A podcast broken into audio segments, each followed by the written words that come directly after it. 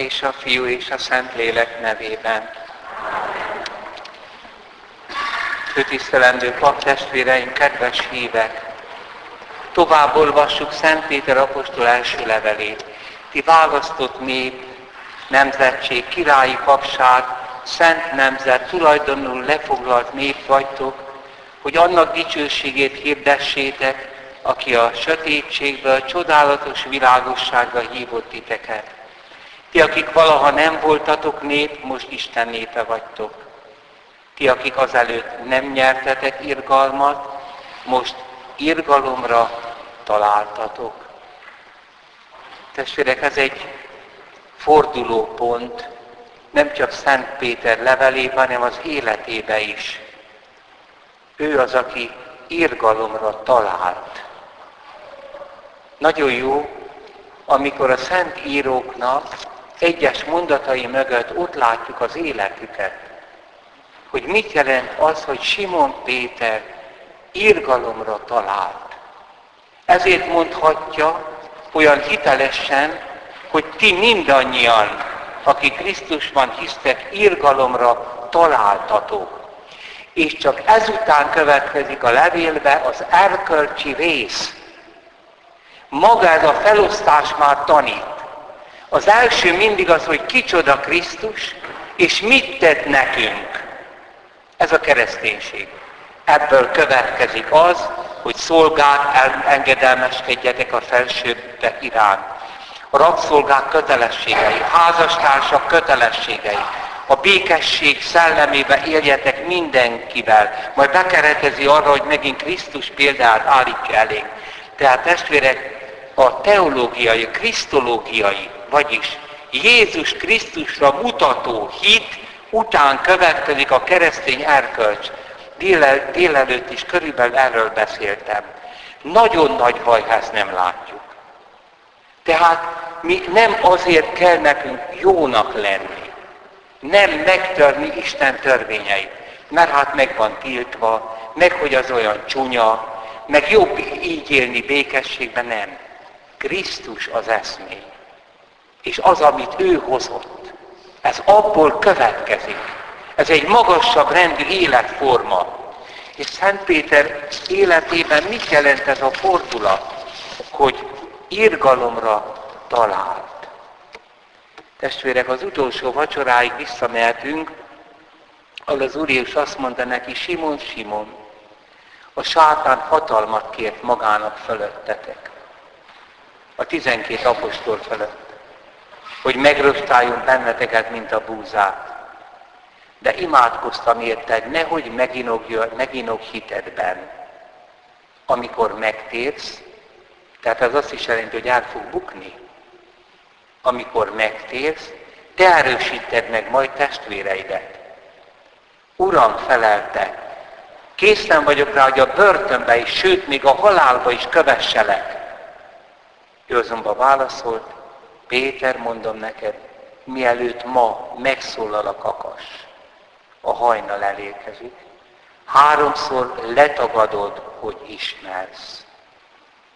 És ez bekövetkezett. Amikor harmadszor is megtagadta Jézust, még ki sem mondta a szavakat, már is megszólalt a kakas.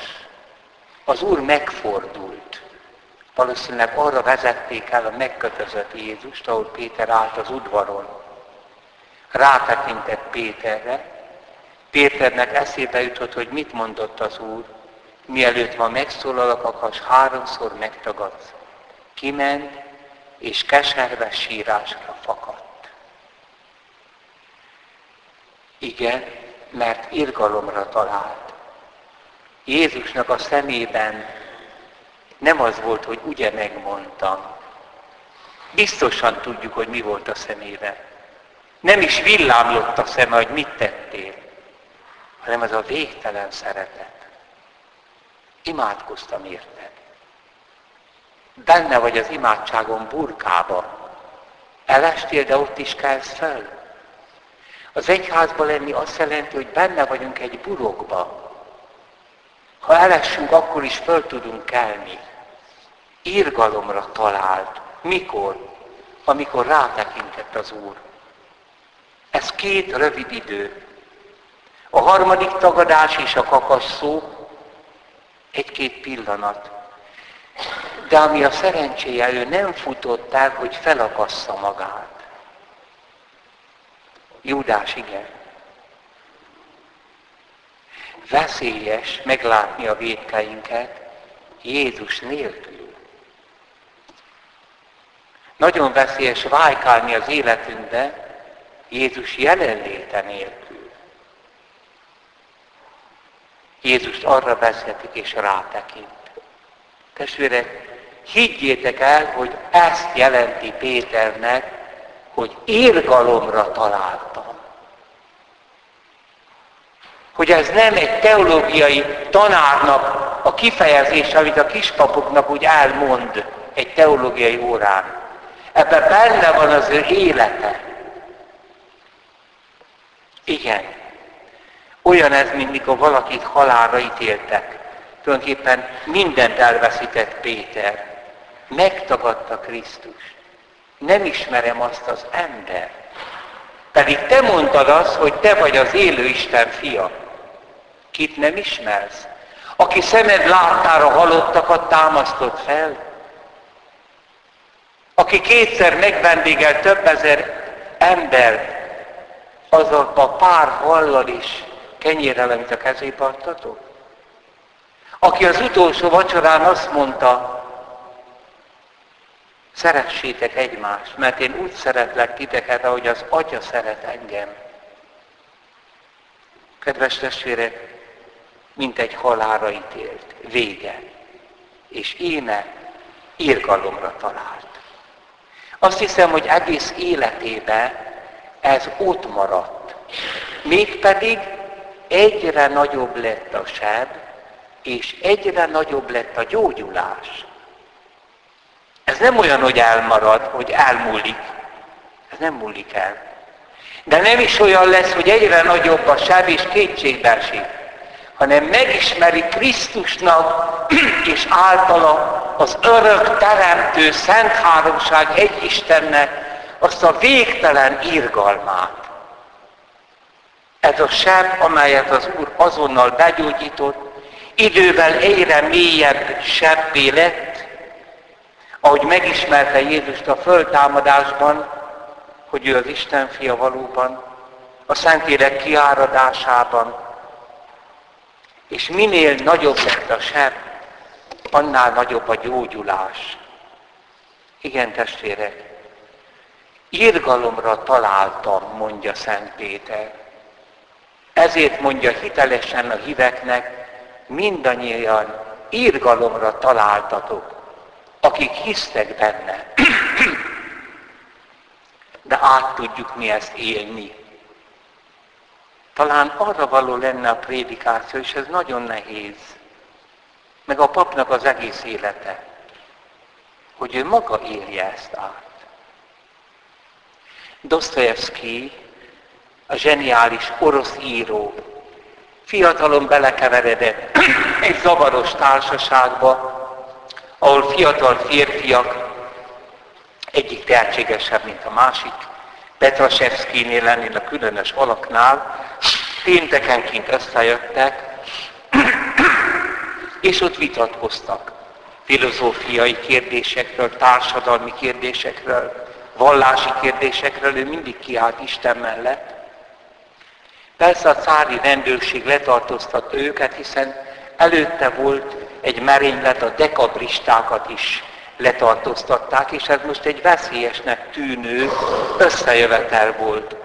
Golyó általi halálra ítéltettek. A kivégzés megrendezték. Ott volt Péter vár. Egy hűvös reggelen kocsikon szállították, halotti leplet terítettek rájuk, és felsorakoztak, név szerint. Ő még odasukta az egyik barátjának, franciául, nous serons avec le Christ. Krisztussal leszünk. Már a célkeresztben voltak. Nem mindegyik fogta fel, hogy miért hangzott fel a dobpergés hogy majd ne hallatszódjék a sortűz. De ezt követően a már beirányozott puskákat csövükkel lefelé fordították hirtelen. A kivégzést leállították, felolvasták a cár kegyelemre szóló döntését, levették róluk a halotti leplet, a csukját. Miután Dostoyevsky átélte a halálos gyötren pillanatát, talált magába annyi erőt, hogy már akkor este megírja az élet valódi himnuszát. Ezt írtam. Ha visszatekintek a múltamra, és belegondolok, mennyi időt veszegettem el hiába, mennyi ment el belőle az eltévejedéseimre, a hibáimra, a semmit tevésre, az értelmetlen életre, hogy mennyire nem becsültem meg, hogy hányszor vétettem a szívem és lelkem ellen, akkor összefacsarodik a szívem. Az élet ajándék, az élet boldogság. Minden pillanat egy évszázadnyi boldogsággal képes felérni. Szerintem Péter még szörnyűbb perceket élt át. És mit jelent a másik főapostolnak, Saulnak, hogy irgalomra talált? Testvérek, majd olyan világban élünk, amely bezárkozott a saját bűneibe, tombol, és érzésteleníteni önmagát, mert nem tudja elviselni a bűnöket, és az, hogy nincs bocsánat, nem ismeri Krisztust. És mi hívők tudatában vagyunk annak, hogy irgalomra találtunk. Hogy lehet, hogy katolikus szülők azon beszélnek, hogy megkereszteltessék a gyereket? Ja, olyan világba akarják kilakni, ahol nincs irgalom? A megkeresztelt gyereket eleve belevezetjük az irgalom világába. Hogyha majd úgy jár, mint Péter, akkor is rátalálhasson Krisztusnak szerint tekintette. És gondoljunk csak az Úr Jézusnak arra a példabeszédére, amelyet arról a királyról mond, akinek a szolgája hatalmas összeggel tartozott. Ez a Dostoyevsky féle pillanat. Ez a király örökre bevághatta volna egy sötét börtöncellába. De a király elengedte az adósságát. Most kimegy ez a szolga, és neki esik a szolgatársának valami jelentéktelen kis összeg miatt. Testvérek, ez nem gonoszság, ez természet ellenesség. Ez utálatos perverzió. Valami abszolút a lelke ellen tesz. Hiszen micsoda kegyelmet kapott. Olyan, mintha a cár kegyelmét elnyertek közül, az egyik most azon vitatkozna, hogy te tegnap lehülyéztél engem, és neki esne. Természet ellenes. És nem ilyenek vagyunk mi keresztények? Hogy tudunk haragot tartani? Bosszút állni. Az nem egy bűn, hanem a bűn. Hiszen mi irgalomra találtunk. Irgalomra találtatok. Aki valóban irgalomra talált, az szakít a bűnös életével is.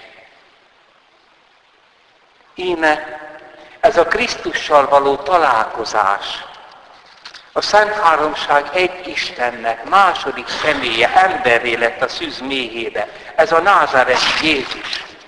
Eljött, hogy feloldozzon minket. Hogy nem a golyótól ment meg, hanem az örök, értelmetlen pusztulástól. Az Isten fia azért jött, hogy lerontsa a sátán műveit. Érti ezt sok keresztény. És akkor mi is sokszor ilyen erkölcsi kis tanításokat adunk híveknek, meg langyos kis történeteket.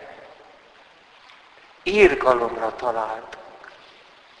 Micsoda irgalmas szívvel kellene nézni azokat a testvéreinket, míg a családba, rokonságba is, akik nem ismerik ezt az irgalmat, még ha hívők, akkor sem. És ettől szenvednek. Nekünk kell vinni a feloldozást. Egyébként az apostoli levelekben, Szent Pálnál is mindig ugyan ez a szerkezet. Van egy krisztológiai, egy teológiai, tehát, hogy mit tett értem Krisztus, és ezután beszél csak a házasságról, arról, hogy senki ne csalja meg a társát, hogy igazat mondjunk. Ez egy egészen más világ, nem a tíz parancsolat. Föl vagyunk emelve és szabadítva a parancsok vas rácsaitól. Mi Krisztussal egyesült lélek vagyunk. Nem azzal indokolják meg az apostolok, hogy hát elő van írva, meg mi lesz velünk, hogyha elkövetjük ezt a bűnt, hanem mit mond Szent Pál? Élek én, de már nem én élek, hanem Krisztus él bennem. Éme, kedves testvéreim, ezt jelenti egy ilyen kifejezés. Írgalomra találtatok. És hát ezek a hagyományok, még ha nem is így volt, akkor is így volt. Szóval intelligens ember megérti a legendákat. A legendák azok, a keresztények azok mind igazak. Csak nem úgy, ahogy a mai ember gondolja, hanem ahogy megértette az ókor is. Hogy Szent Péter élete végig siratta azt, hogy megtagadta Krisztus, és a könnyek barázdát vágtak az arcán. Micsoda szép! Az első pápa örökké azt siratta. Megtagadta Krisztus, mert írgalomra találta. Kedves testvéreim, ti, akik azelőtt nem nyertetek irgalmat, most irgalomra találtatok. Valahogy az, az hirdetőnek egész életévé úgy kell alakulni, hogy a fontos mondataink között titokzatosan ott legyen a mi életünk, hitünk, Krisztus tapasztalatunk. Amen.